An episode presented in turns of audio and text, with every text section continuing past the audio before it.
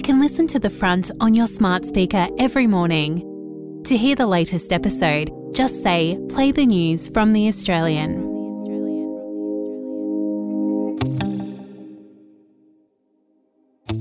From The Australian, here's what's on the front. I'm Claire Harvey. It's Monday, April 17. Serious concerns are being raised about the treatment of a young woman whose allegations resulted in her father serving the longest ever prison term for child abuse. Staff who worked at the hospital where she was treated, including with controversial recovered memory therapy, say a treating psychiatrist appeared to become over-involved in her case. That's a revelation in our hit podcast Shadow of Doubt, now available wherever you get your podcasts. The Australian Defence Force is using Chinese drones from a company blacklisted by the United States, 6 months after the Pentagon banned the company and 6 years since concerns were first raised about the Chinese manufacturer's links to the People's Liberation Army.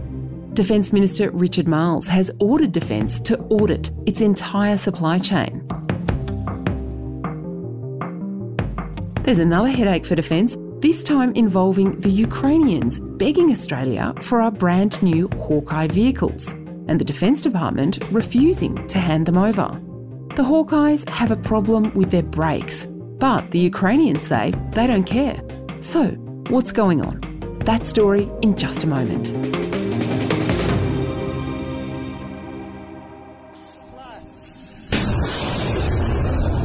That's the sound of a Buk, the Cold War-era Soviet missile system that has helped Ukraine hold off Russia's illegal invasion.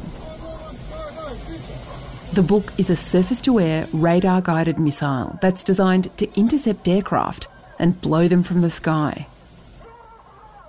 It's the system believed to have been used by Russian separatists to shoot down a civilian airliner, Malaysian Airlines Flight MH17, over Ukrainian territory in 2014. But now the Buk is part of Ukraine's amazing story of resilience in the face of peril. They've turned the Russians' own weapon against them, and the Buk has been just one part of a remarkable hodgepodge of weaponry the Ukrainians have used to devastating effect in defending their homeland. But as the war stretches into a third year, the Ukrainians are running short of Buk missiles and of another critical missile, the S-300, which is also Russian-made. And that's where Australia comes in.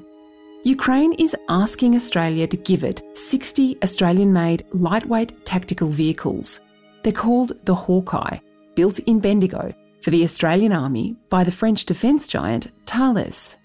The Hawkei is a lightweight tactical vehicle that was introduced to replace the Army's Land Rover. They've been a long time coming, but they are, by all accounts, a very capable vehicle. Ben Packham is the Australian's Foreign Affairs and Defence correspondent. They can do a whole lot of things, including command and control roles, reconnaissance. They can be used for electronic warfare type roles, and they have a remote weapon station mounted on top of them. They do have some degree of armour, and they have the V-shaped hull like the Bushmaster, which was very important in Iraq and Afghanistan in deflecting IEDs that exploded under the vehicle. So they've got a great record in keeping people safe. That is the Bushmaster, and the Hawkei is designed along the same lines. One of the Hawkei's capabilities is that ability to carry missiles. Australia already has a contract with American weapons giant Raytheon to arm the Hawkeis with a new missile system called Land 19. The Hawkei is not unlike the famous Bushmaster, also made in Australia by Thales, an armoured vehicle that's turned out to be perfect for the rough terrain and harsh conditions of the Ukrainian landscape. Australia's given Ukraine scores of Bushmasters so far, and the Ukrainians say they've enabled them to get close to Russian positions undetected and to keep their troops alive in engagements with the enemy. But there's a problem with the Hawkei. There's something wrong with the ABS. That's anti-lock braking, the same system that keeps your Toyota Prado or Suzuki Swift from skidding across wet roads. We revealed in November last year that this was an issue and that the vehicles were banned from driving on public roads and limited to 40 kilometres an hour on base until the problem was dealt with. Now, fast forward 5 months, Defence has completed extensive checks and now it believes that all 1,100 of the Army's Hawkeis are going to need fixing, and this is going to take some time. The Ukrainians, to put it bluntly, do not care about some problem with the braking. They say the Hawkeyes would never get up to high speeds in Ukrainian conditions anyway. Their main use would be trundling across battlefields, not racing down highways. And in this terrifying conflict, a malfunction with the ABS seems like a first world problem. And in fact, when you're using these types of vehicles off-road, you can actually turn the anti-lock braking system off anyway, which is typically what would be done because it can actually undermine your braking on already sort of uneven terrain. Hawkei has been designed to be very light, to fit under a helicopter for military operations, but at the same time provide levels of mine blast protection and ballistic protection similar and comparable to a larger vehicle like the Bushmaster. That's Paul Harris from Thales, back when the deal to supply Hawkei to the Australian Army was announced. Now the fleet of 1,100 Hawkeyes is puttering around bases at 40 k's an hour, while the Ukrainians beg for them.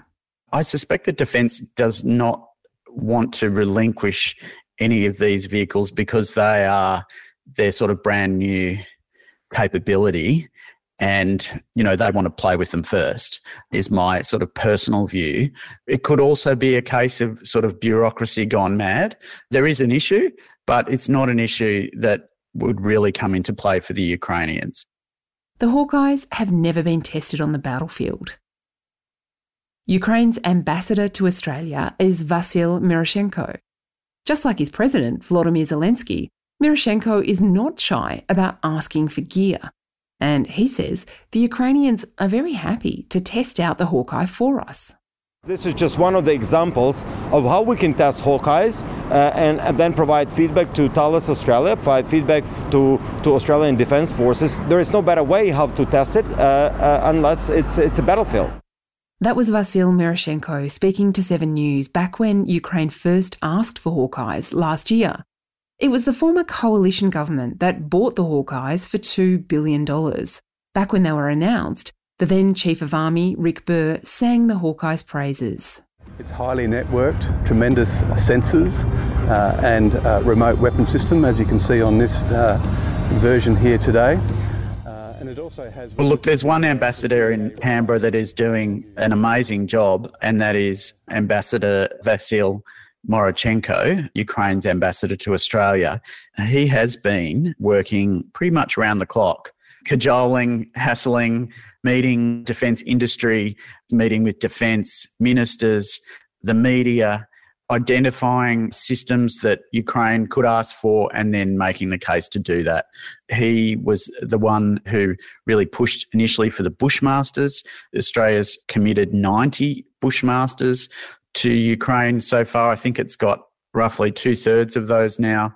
The Hawkei is the obvious next item for Ambassador Miroshenko to go after. And indeed, in recent days, we've seen Ukraine's, incredible social media machine really push the case to get the Hawkeyes with a pretty sort of slick looking video featuring AC/DC music and really talking about the great capabilities of the Hawkeyes. Ukraine's video posted on the Ministry of Defence's Twitter feed features AC/DC's Back in Black, and the text on screen reads, "We have a confession to make. We love armoured vehicles made in Australia. Since our friends down under gave us Bushmasters, our soldiers can't stop yabbering about how great these rigs are for beating back Russians. And now we have a new crush, Hawkei." In a few days, it's already been viewed nearly 300,000 times.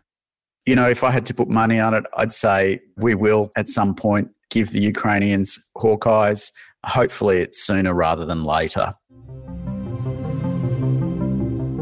Coming up, this Hawkei problem is disturbingly familiar for anyone who's been following Australia's defence acquisitions over the years. So why do we keep getting it wrong?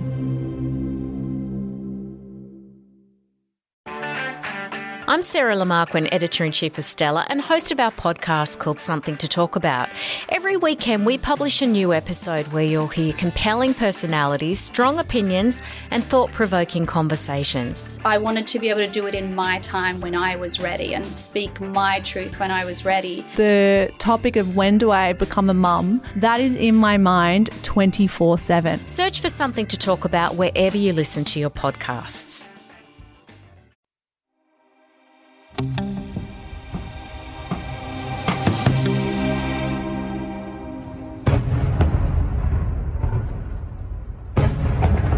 Back at the start of this year, Australia was the largest non-NATO donor of weaponry and gear to Ukraine. Now we're sliding down the ranks. One of the weapons that's made the biggest difference in this conflict is the HIMARS, High Mobility Artillery Rocket System, made by Lockheed Martin in the United States. You've probably seen footage of this on TV, a gigantic battery that fires multiple missiles like a drumbeat. HIMARS was supplied by the US to Ukraine on one big condition. It was not to be fired into Russian territory. But the HIMARS have been crucial in helping the Ukrainians destroy Russia's supply and ammunition depots. And they're how the Ukrainians forced the Russians out of Kherson by destroying a critical bridge. This is very much an artillery war, and Ukraine is desperate for more 155mm artillery shells, which are sort of the basic shell fired by NATO standard howitzers. The key capability that has really helped Ukraine turn this conflict against the Russians, at least thus far, has been the HIMARS. The launchers are very mobile. It's sort of fire and then move. And the Ukrainians have been very good at keeping the locations of those HIMARS secret from the Russians so they can keep on using them, basically. The problems with the Hawkeye's breaks, if you've been reading The Australian, this is going to sound pretty familiar.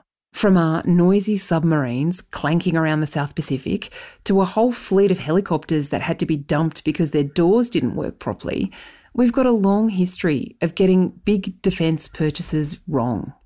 There's an array of problems with the procurement system. We take too long to buy things. We often change them to our own needs. The production runs are typically not huge, so issues will arise. Engine failure forced an MRH-90 to ditch into the sea during a routine military exercise at Jarvis Bay off the New South Wales south coast. According to a defence... I think it's the bureaucracy, the wheels of the bureaucracy moving very slowly. Unlike the Ukrainians, we're not in a sort of existential crisis. So, you know, things just move at their own pace at Defence Headquarters at Russell. In 2 weeks from now, the government will unveil the long-awaited Defence Strategic Review. It's going to be a roadmap of how our military will operate in the next decade, while we're waiting for the giant new nuclear submarines deal with the US and UK to kick into gear. This next decade is going to be critical, because defence experts are saying if we see a conflict in our own region over Taiwan, it's going to be within the next decade. One of the big issues is the procurement system is geared for a sort of decade-long cycle of identifying a need, ordering it, building it and having it delivered. So a big part of what the Defence Strategic Review will be doing is really putting the emphasis on getting capabilities quickly. You know, the government's already announced some measures to raise problems sooner, to identify those more quickly. But I think we can expect the DSR to really look at this in a lot more detail. Ben Packham is The Australian's Foreign Affairs and Defence Correspondent. The Australian leads the way in defence reporting, much to the irritation of the Defence Department at times, and will have unrivalled coverage of the Defence Strategic Review when it's handed down after Anzac Day. Our subscribers are always the first to know, and you can check out all our coverage right now at theaustralian.com.au. Access a world of true crime podcasts on CrimeX Plus, where award-winning journalists take a deep dive into unsolved cases. Every week, we're waking up to a dead woman, a dead mother, sister, auntie, grandmother. It's not good enough. From the team that brought you The Teacher's Pet, Shadow of Doubt, and Dying Rose, unlock early, ad-free, and bonus content from brand new series and flagship shows such as I Catch Killers with Gary Jubelin. One was shot in the mouth, and I thought he was dead. Another one been shot with a shotgun and I got the overspray. Search for CrimeX Plus on Apple Podcasts to start digging deep into the world of true crime.